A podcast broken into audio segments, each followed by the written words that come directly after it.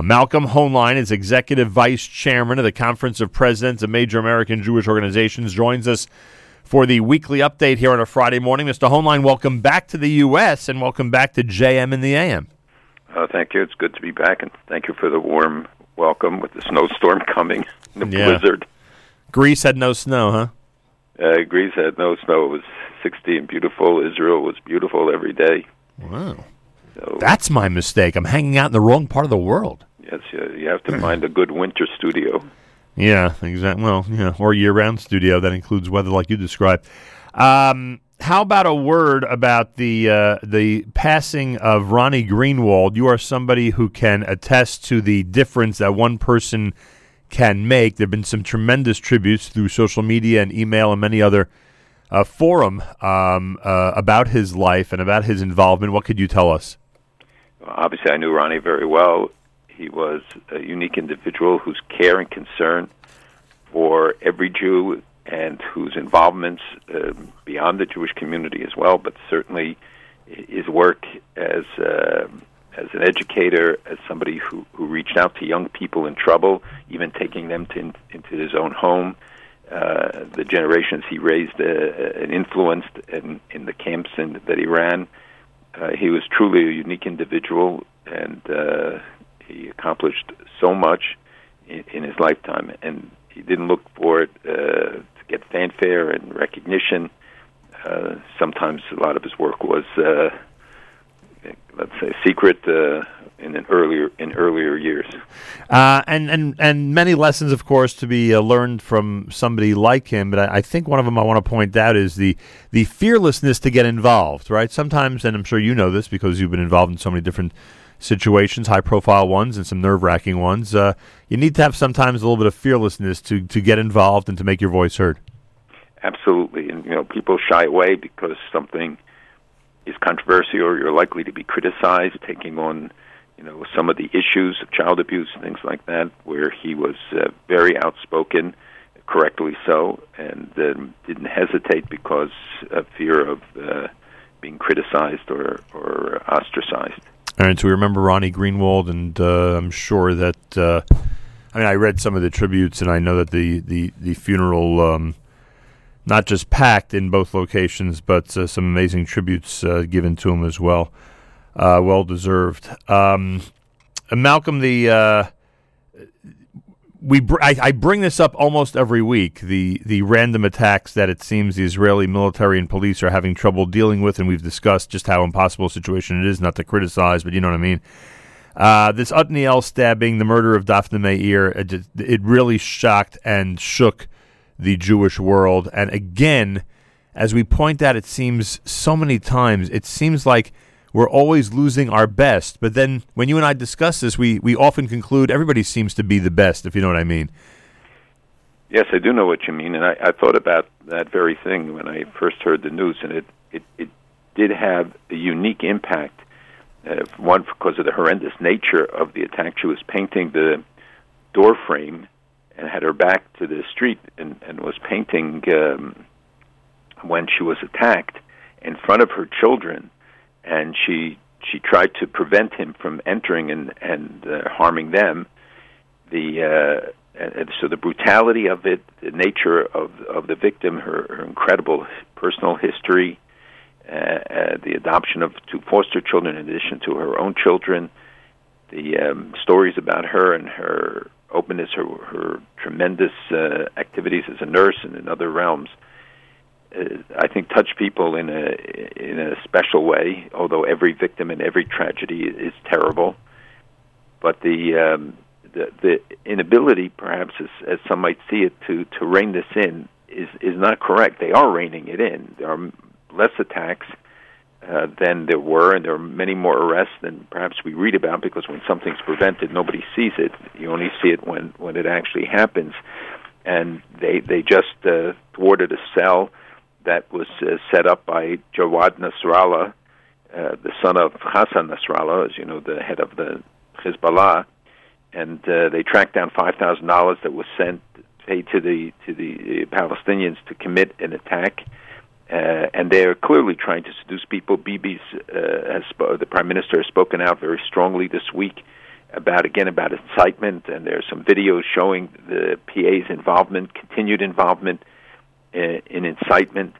Uh, we see Hamas leaders again calling for for a holy war. Haniyeh himself, the head of Hamas, uh, uh, did so. There are are many examples of the um, of the activities, the PA incitement that is uh, that is ongoing, was criticized by the United States this past week again, but we don't see any kind of real consequence. The problem is that there are limited steps you can take against the PA. We've shut off almost all the money. We, you know, he is he doesn't care because he keeps uh, saying that he's better than any alternative, and you know that he'll quit or that the PA will collapse, which is one of the concerns that you hear expressed more and more, and in fact was a subject of discussion in the Israeli cabinet.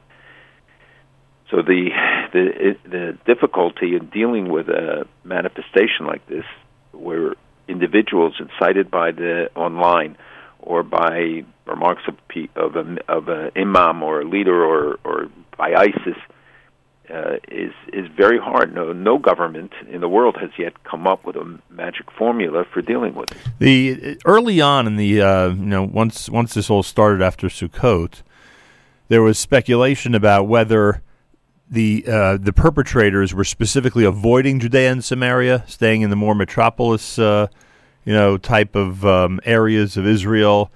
Then it seems that they you know went ahead and incorporated those areas as well.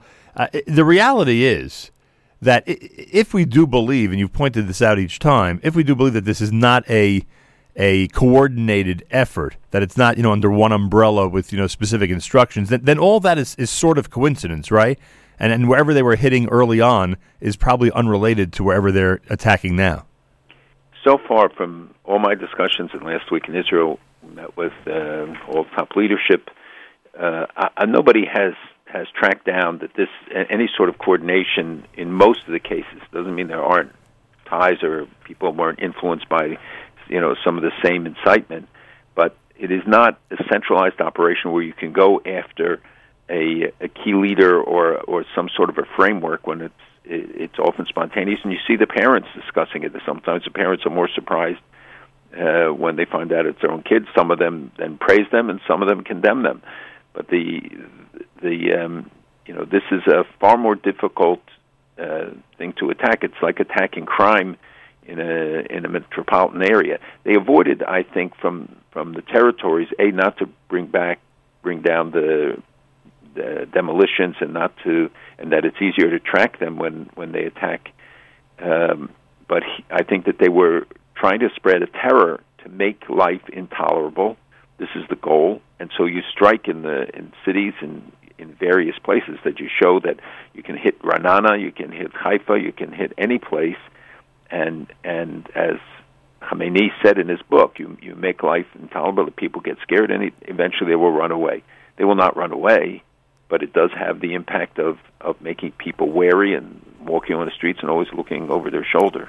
Did I read correctly that the Otniel murderer was 16 years old?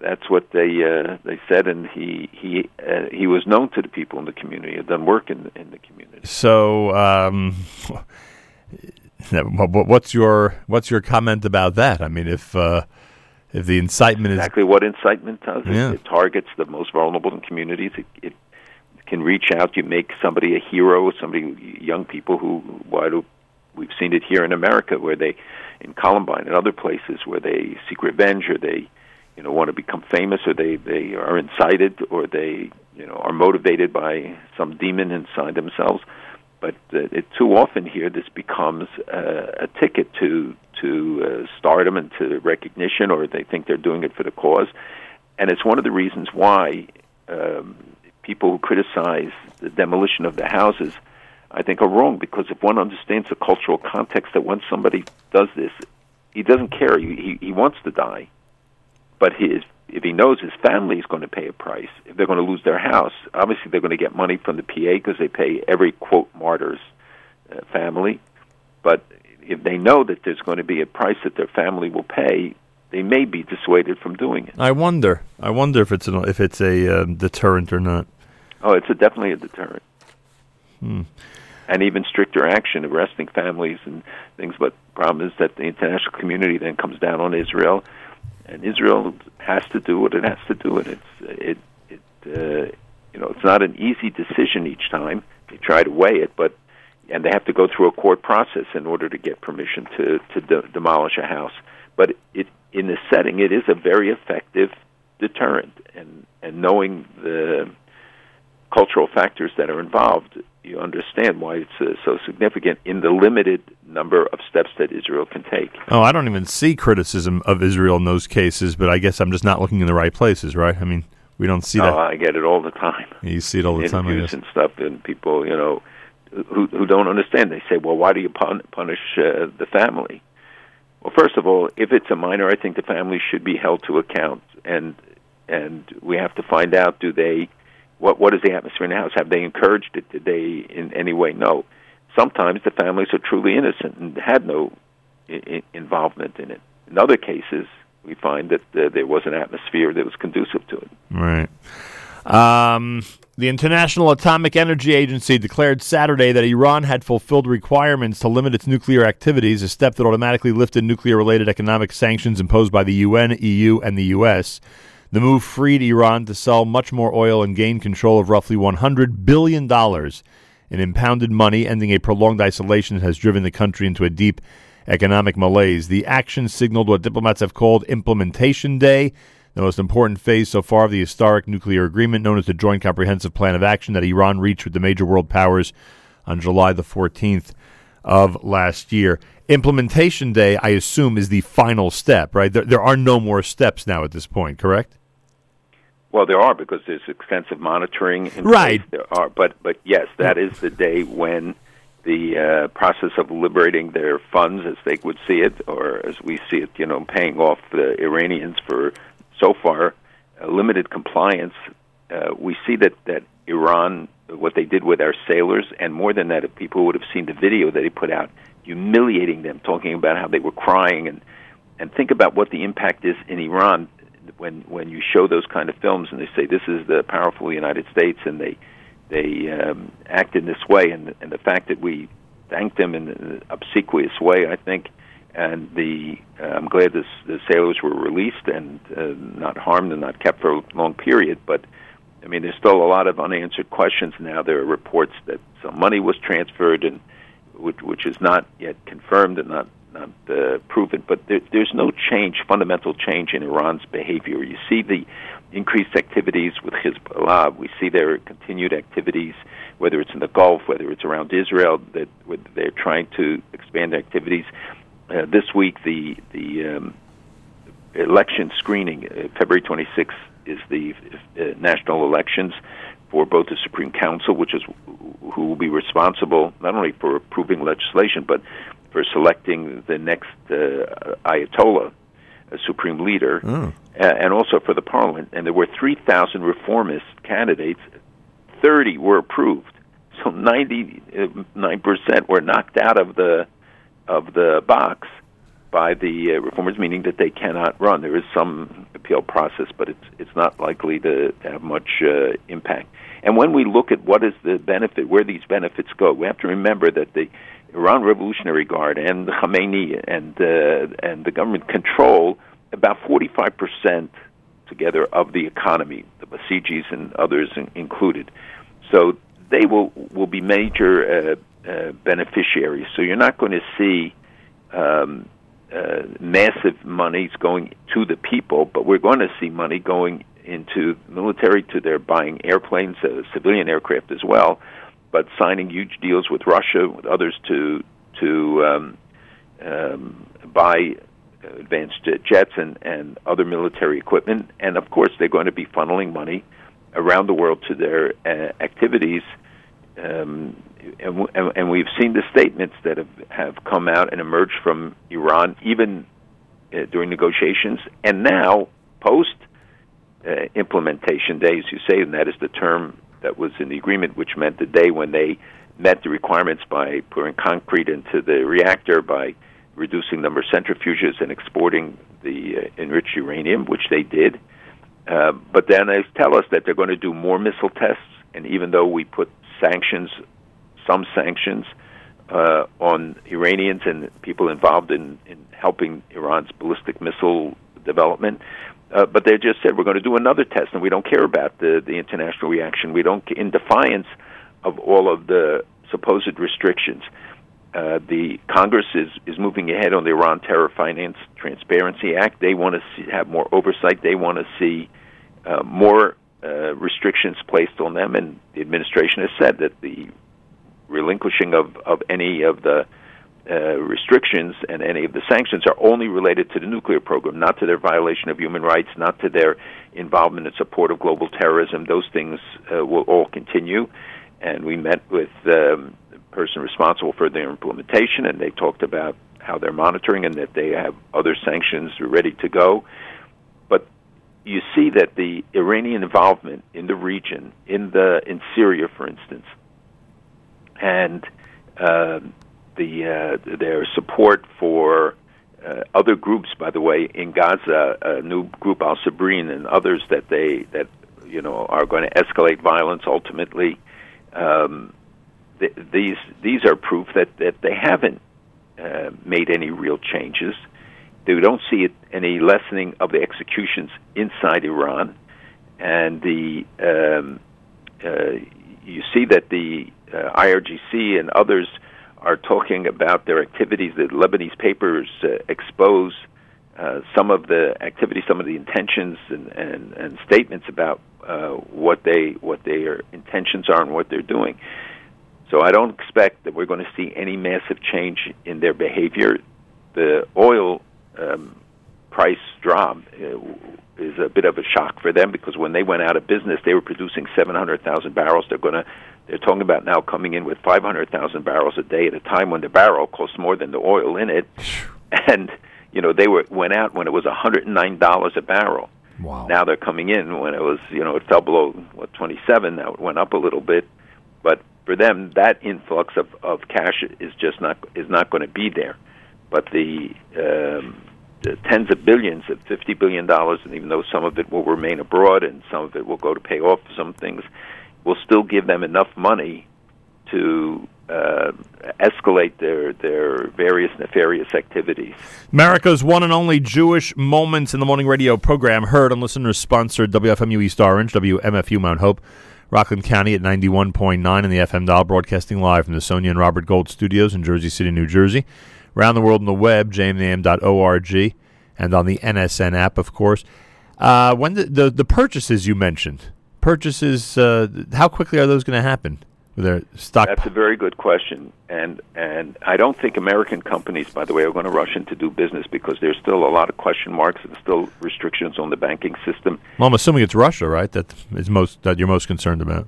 Well, the Russian sale of weapons, but there are a lot of other com- countries that are running in to do business. French delegations, British delegations, Italians, others have been there literally since the day not of implementation, but the day the agreement was signed, and even before that, they were preparing. They were they had drawn up all the documents and waited to sign it uh, as soon as it became legal to do so. But a lot of the preliminary work. I don't think, though, that that American companies and others, even some international companies, are going to be so willing to jump into it. They still have uh, limited access to to the American banking system. Uh, we will we will have to see what happens um, in terms of uh, the delivery on these purchases. Russia is very hungry for money. They were the major oil exporter in the world, not Saudi Arabia, and their economy is in free fall generally, and they've made huge investments abroad. Iran has been sponsoring their investment, their involvement in Syria, but you see Iran, uh, Russia today has this big uh, uh, demonstration of their power in the Mediterranean by bringing in a destroyer and bringing from the Pacific one of their missile carriers and doing demonstrations and bring reporters on board, uh, which I think is a message that they intend their presence there in Latakia in Syria and, and the defense of Assad to be permanent. And they have flown 5,700 missions since September when they began, you know, their bombing runs. Uh, this is hugely expensive. Aside from the fact that, uh, if you think of that number of bombings, that perhaps their achievement has been uh, uh, somewhat limited. So Iran is going to try to exploit this in any way that it can. I think the election is going to be very critical to, as an indication of uh, future direction. And if the West is smart, we will work with the groups within the country. We will um, try to to uh, uh, give them some sense of assurance, and that the West will be with them in this way. And, and now it, the, regime can say, "Look, we we outsmarted the West. We ran this deal. We got the, the sanctions off." and the expectations in Iran are very high, and I don't believe can be met. So that could lead to further uh, alienation and, and frustration amongst the population because they hear of tens of billions of dollars, but they ain't going to see it after they, the government and the IRGC and everybody takes their cut, and uh, we'll see whether the people still want to see them spending all this money in Syria and Iraq and elsewhere. It will I think the, the general acceptance of Iran is to me as worrisome as the release of money because this gives them greater legitimacy in their efforts, and the U.S. seems to be to, to to be in agreement that they can play this aggressive role in Iraq, where they're essentially taking over, in Syria, in in Lebanon, and uh, of course their support for terrorism on three sides of Israel. Tell me about this prisoner release from this past uh, weekend and. Uh I, I'm I'm just having trouble understanding if one of the prisoners were, was not released because of his Jewish identity, or is that just something that's being conjectured, you know, in social media? No, we do not know. Robert Levinson, who was a former FBI and perhaps CIA uh, employee, uh, who was there uh, not on a spying mission, but he was arrested uh, years ago and the last time I think the family heard from him was three years ago in a video where he said that he wasn't feeling well and uh, you know it was very difficult.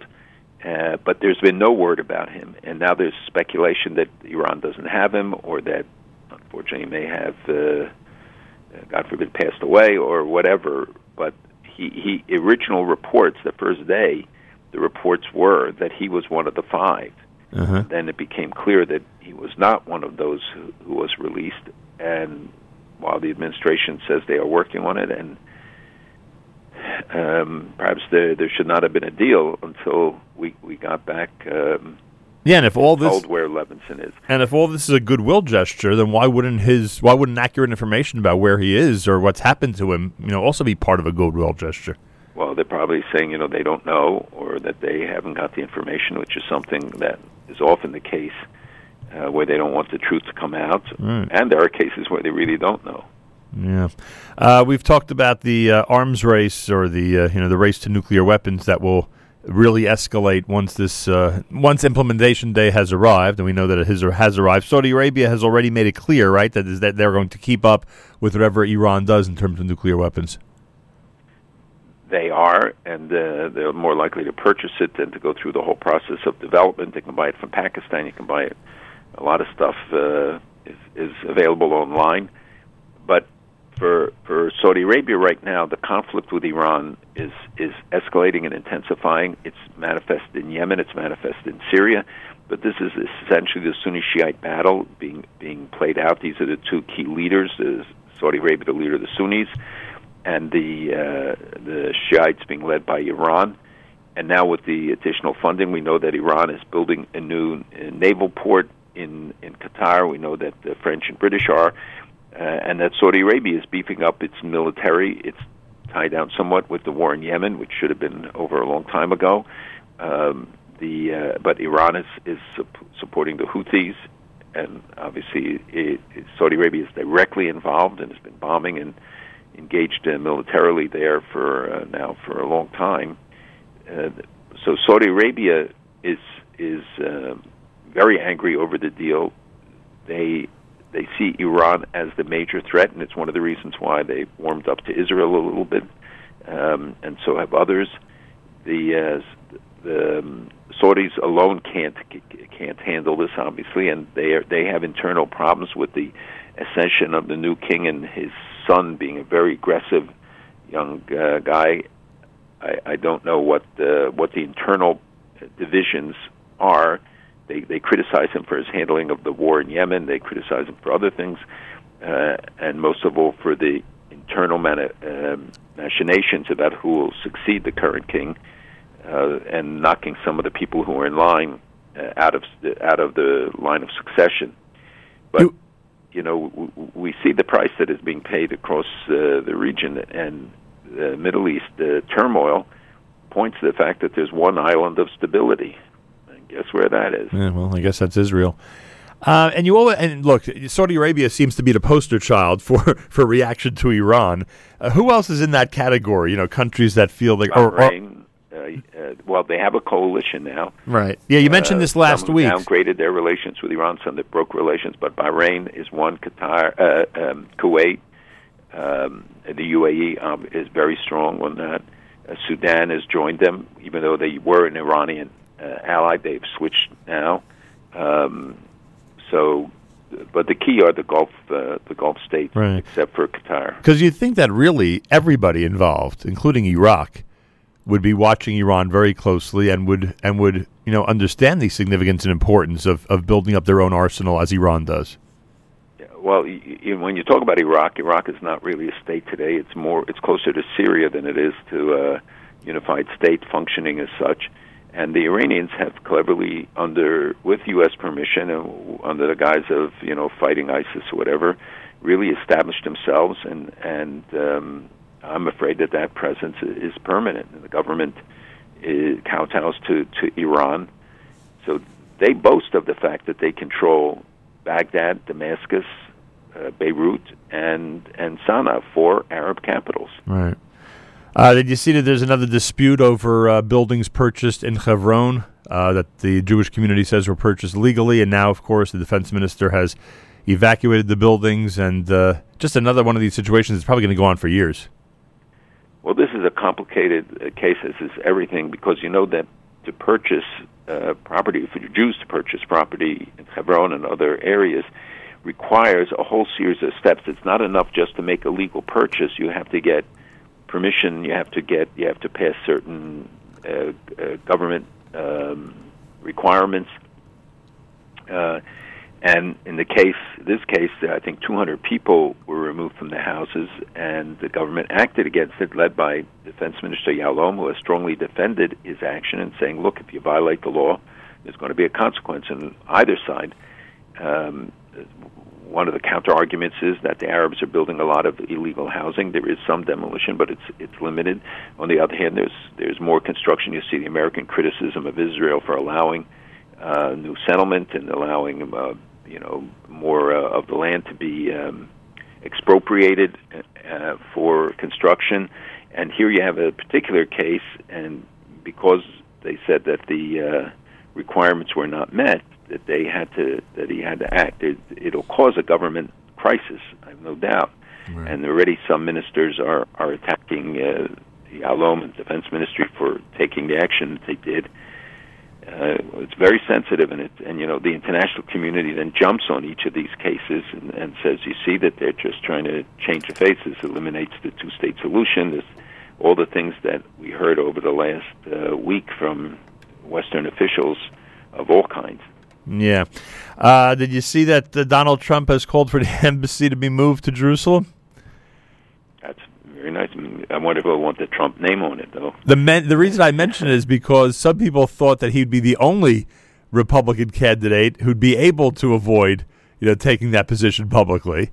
Uh, because basically he says and does what he wants, as compared to you know what what seems like with other candidates who do things in a more calculated manner. And nonetheless, he, even he's hopped on what has become a real Republican bandwagon issue.